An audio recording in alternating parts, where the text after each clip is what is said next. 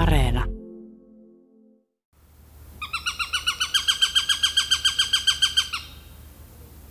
Mieleen muistuu hauska tarina Kuusamosta muutaman vuoden takaa. Yö oli oltu liikkeellä ja väsytti. Alkoi olla nälkäkin. Laahustelin tympääntyneenä hyttysiä huiskien Oulankajoen rantaan Jäkälän mutkassa. Retkikaverini Heikki Lokki istuskeli joen rannalla pölkyn päällä aamukahvilla ja sanoi, että nyt olisi hieman duunia. Pitäisi etsiä varpushaukan pesä.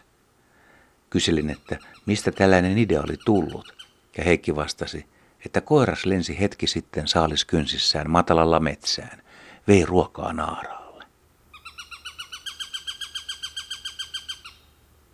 Ei siinä sitten muuta auttanut kuin suunnistaa metsään. Ja toden totta, hetken monipuulajissa korpimetsässä talsittuamme löysimme ensin sulkia ja muita jätöksiä. Ensimmäinen vastaan tullut risupesä oli tyhjä, ehkä edellisvuotinen, mutta jo seuraava tärppäsi.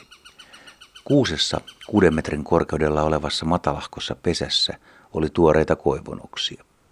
Kiikarilla näki, että naaraan päälaki pilkotti pesästä.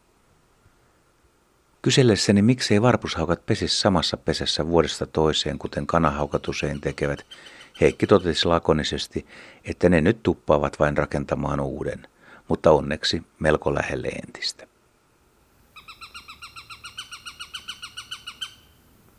Varpushaukan pesintä ajoittuu siten, että alkukesästä poikasten kuoriuduttua on tarjolla paljon ravintoa.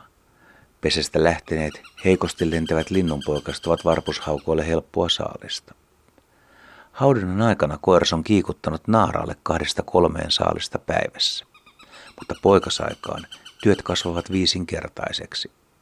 Suurelle poikueelle on tuotava viidestätoista kahteenkymmeneen pikkulintua päivässä, ja itsekin on syötävä.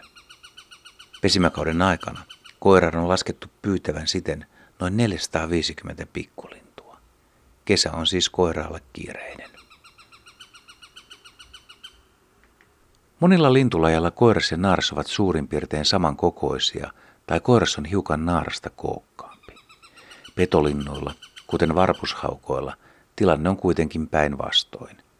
Naaraat ovat rotevampia ja koiras voi olla jopa kolmanneksen kevyempi kuin naaras. Sukupuolet voi tunnistaa usein maastossakin. Hieman kulorastasta kookkaampi lintu on koiras, naakan kokoinen on naaras.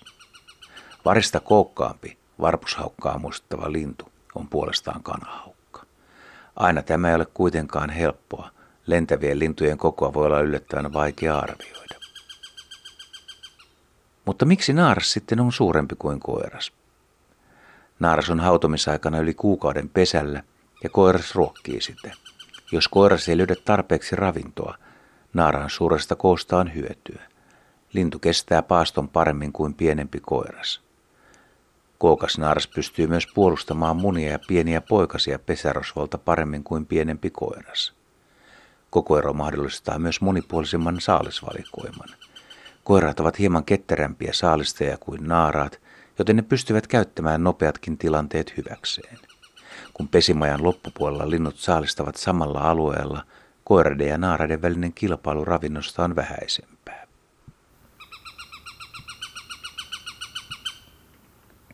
Varpushaukkojen muutto on nyt käynnissä, joten nyt niitä näkee, kun vain katselee taivaalle. Ja tuon pienen haukan lentotyyli on melko helppo oppia tuntemaan. T-kirjaimen muotoinen siluetti. Siitä lähdetään liikkeelle. Sitten tyyli.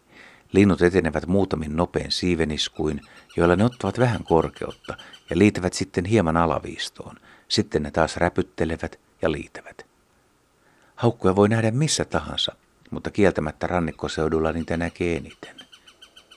Parhaimpina päivinä jopa useita satoja. Hankoniemi on Suomen paras varpushaukkojen muuton seurantapaikka. Varpushaukkojen muuttorytmi on aika erikoinen. Ensimmäisenä lähtevät liikkeelle pääosin nuoret naaraat, sitten nuoret koiraat. Tämän jälkeen muuttavat vanhat naaraat ja lopuksi vanhat koiraat. Vanhojen herrojen myöhäistä liikkeelle lähtöä voi selittää myöhäisemmällä siipisulkasadolla. Naaraat ovat ehtineet aloittaa sulkasadon jo hautuessaan, jolloin koiras on vielä kantanut niille ruokaa. Nuorempien osalta en oikein osaa sanoa tarkkaa syytä muuton rytmiin.